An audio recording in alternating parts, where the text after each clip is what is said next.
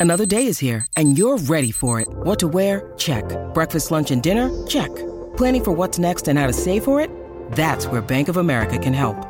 For your financial to-dos, Bank of America has experts ready to help get you closer to your goals. Get started at one of our local financial centers or 24-7 in our mobile banking app. Find a location near you at bankofamerica.com slash talk to us. What would you like the power to do? Mobile banking requires downloading the app and is only available for select devices. Message and data rates may apply. Bank of America and a member FDIC. When you need mealtime inspiration, it's worth shopping Kroger, where you'll find over 30,000 mouthwatering choices that excite your inner foodie. And no matter what tasty choice you make, you'll enjoy our everyday low prices, plus extra ways to save, like digital coupons worth over $600 each week. You can also save up to $1 off per gallon at the pump with fuel points. More savings and more inspiring flavors make shopping Kroger worth it every time. Kroger, fresh for everyone. Fuel restrictions apply. A figure filled the doorway to my office, but I didn't look up to see who it was. I figured it was Molina, coming to get me for lunch. I continued writing for a moment, aware of the figure, waiting for them to say something. But then the figure stepped into the room and made a sound, like he was uh-huh. trying to say something, but couldn't quite get it out. Even that little noise sent chills up my spine. It was familiar, and right away something deep in my mind told me that it was wrong. I stopped writing and looked up, bringing my eyes up to meet my own confused face. I opened my mouth to say something, to protest or deny or laugh. But the only sound that came out was the noise I'd just heard. It was exactly the same. No, I said, standing up from my desk chair. It wasn't a simple proclamation, it was a plea. The figure was wearing the exact same clothes as me a white lab coat, brown slacks, and a maroon button up shirt. It was a living mirror image, right down to the small cut I'd made on my neck shaving that morning. While the single word plea came out of my mouth, this other me, this imposter, shook his head in disbelief. Help! We both shouted at once. We lunged at each other and were soon locked in a struggle that could have no clear winner. I pushed him into the wall, knocking down my frame and doctorate degree. He shoved me back into the desk, toppling the computer monitor. Glancing over at my door, I saw that Molina had just arrived. He looked between the two of us with wide eyes and a slack mouth. Help me subdue him, I called. This got the imposter's attention, and he looked over at Molina. Jason, he said in my voice, he's an imposter. Molina turned around, disappearing from the doorway. A moment later, a shrill alarm erupted. The imposter and I fell to the floor, continuing the struggle. Less than a minute later, the sound of rushing footsteps grew in the hallway outside my office. And then there were hands pulling us apart. The security guards shouted orders at us from behind their gun barrels. I complied willingly, knowing that I was the real one, the real Dr. Frank Furman. I didn't bother protesting when they dragged me to a containment room. I knew everything would be sorted out soon. I would be home for dinner with my wife and children. It was just a matter of time. Sure, it would take an experiment or two, perhaps a DNA test, but the Foundation could do that in our sleep. About an hour passed before Molina came into my room, a sad smile on his broad face. How are you doing, Frank? He said, running a hand nervously across his shaved head. He was a plump man who had been shaving his head as long as I'd known him, probably because he'd gone bald at an early age. He was also a gentle and friendly man. I could tell right away that he hated being in this position. I've been better, Jason, I said. What's the plan for this? I'm ready to submit to whatever testing you want. Oh, I'm not in charge of this, Molina said. I'm just. You know me. So you've been tasked with seeing which one is the real me, I said. I get it. Do what you have to do. Thanks for understanding, he said. We hope to get this sorted out immediately. He then waved at the camera in the corner of the room. A moment later, a couple of technicians came in. a man, and a woman I didn't recognize, and started taking samples for a DNA test. How's the other one reacting? I asked Molina. That thin smile again. I can't tell you that, he said. Right, right, of course, I said.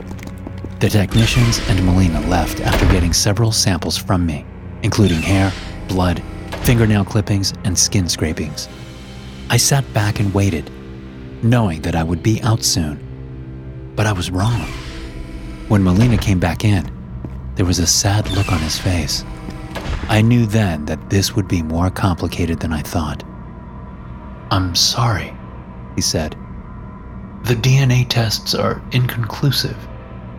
How can that be? I said. I'm the real one. I'm the real Frank Gerard Furman. Ask me something only I would know. And then ask that impostor. You'll see. You'll see, Jason. Don't worry, Molina said. We're going to get this sorted out. The questions will come next. That's the next logical step. That calmed me down for a little while.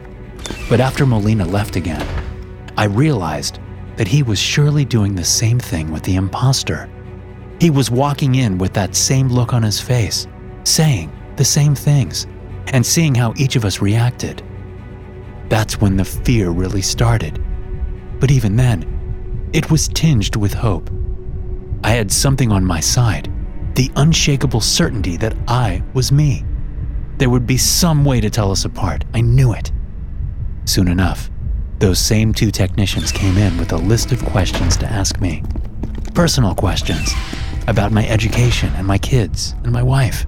I knew they'd called in my wife, Lily, because of the personal nature of some of these questions, stuff the Foundation couldn't know. I worried about how Lily was taking the whole thing. Worried sick, no doubt. I wanted nothing more than to reassure her that everything would soon be okay. But I couldn't. So I answered all the questions, sure in the knowledge that this would be the test that set me free. But hours passed after the two technicians left. I tried to stay calm, sitting in the little room, figuring that it was probably six or seven at night by then. I had no way to tell. They'd taken my watch and phone and all other personal items when they put me into the room. Finally, the door opened and in walked several security officers. My heart sank. What is it? Didn't the questions work? Come with us, please, one of the security guys said. I stood up, fear cramping my stomach. They led me to another part of the facility, where I spent hours undergoing more tests. They did MRI, PET, and CAT scans. They also performed other tests, including differential spectroscopy, INFR meson decay probing, de Broglie interference diffraction, and molecular recombination. Anything they could think of that would be useful in determining the difference between me and the impostor, they did. And I knew that the impostor was undergoing the same tests somewhere else in the facility. By the time it was all done, I was exhausted. They brought me to a standard humanoid containment cell and shut me in. I collapsed onto the bed and promptly fell asleep. Days passed like this, and I felt my old self slipping away with each new test, each new day that ended with me still in a cell. With the physical tests out of the way, they turned to psychological testing, interspersed with interrogation techniques designed to catch me in a lie. But they never could because I wasn't lying. I took to crying myself to sleep at night. Once asleep, I dreamed of my wife and kids and of killing myself. Not of committing suicide, but of killing the other me, the impostor. Finally, nearly two weeks after the initial incident, they let me see my wife. When she came into the room, I moved to embrace her, but she held up her hands and stepped away. She looked scared of me. Despair suddenly joined the fear that had been twisting my stomach in knots. Even my own wife couldn't tell who was the real me. Oh, God, I said, sobbing. Lily, it's me. Please believe me. I don't know what to believe, she said, tears streaming down her pretty face. Remember when Tyler was born? I said. Remember? Before we could think of a name for him, We called him our little alien. His eyes were so big and his head so round. We never told anyone that we called him that. It was just you and me, remember? Please, Lily said. I. I'm sorry. She turned around and went to the door, which was quickly opened for her. I sat on the bed, sobbing. I don't know for how long. The door opened sometime later, and Molina walked in with a tablet in his hand.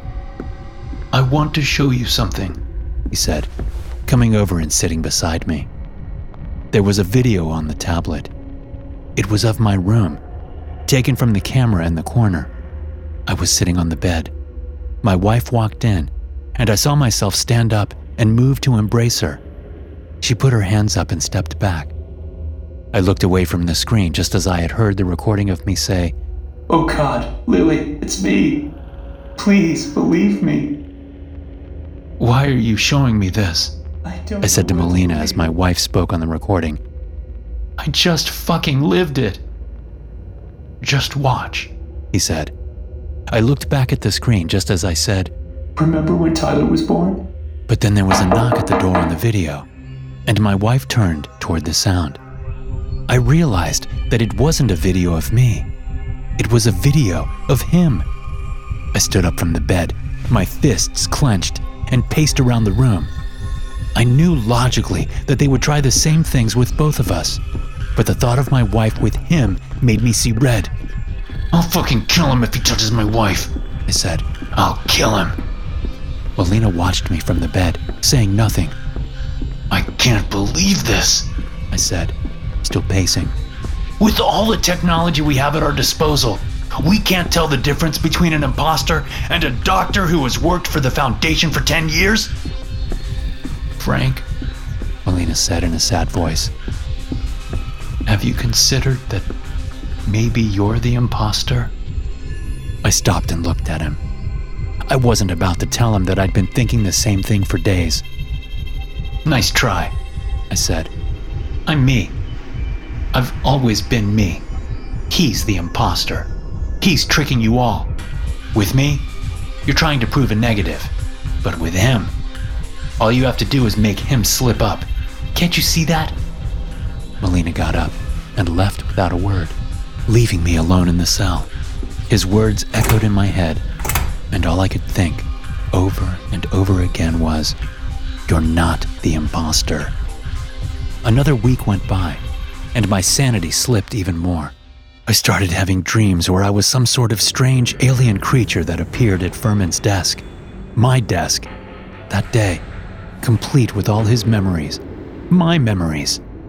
In these dreams, my mission was never clear, but I always woke up in a cold sweat, terrified.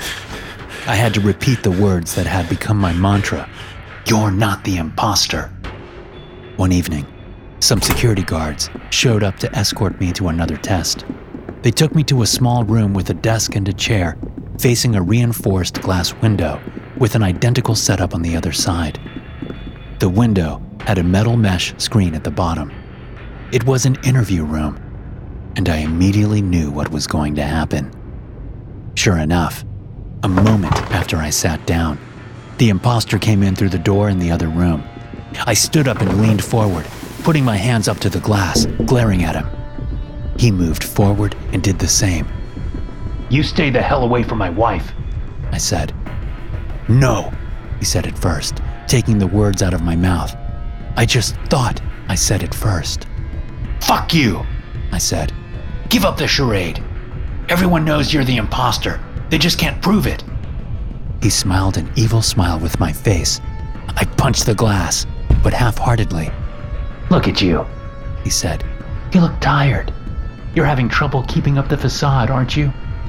I'm fine. I'm fine because I'm the real me, I said. You're the one who should be worried. I have confidence that they will figure out which one of us is lying, he said. So do I. I've worked here for 10 years. I know how these things go, I said. We glared at each other for a moment. You're having the nightmares, aren't you? I said. And as soon as the words came out of my mouth, I knew it was a mistake. The impostor smiled. You're having nightmares? He said. How interesting. My dreams are fine. Bullshit, I said, but my mind was reeling. Was he telling the truth? Did the nightmares mean I was the imposter? You're not the fucking imposter, I thought. You're not.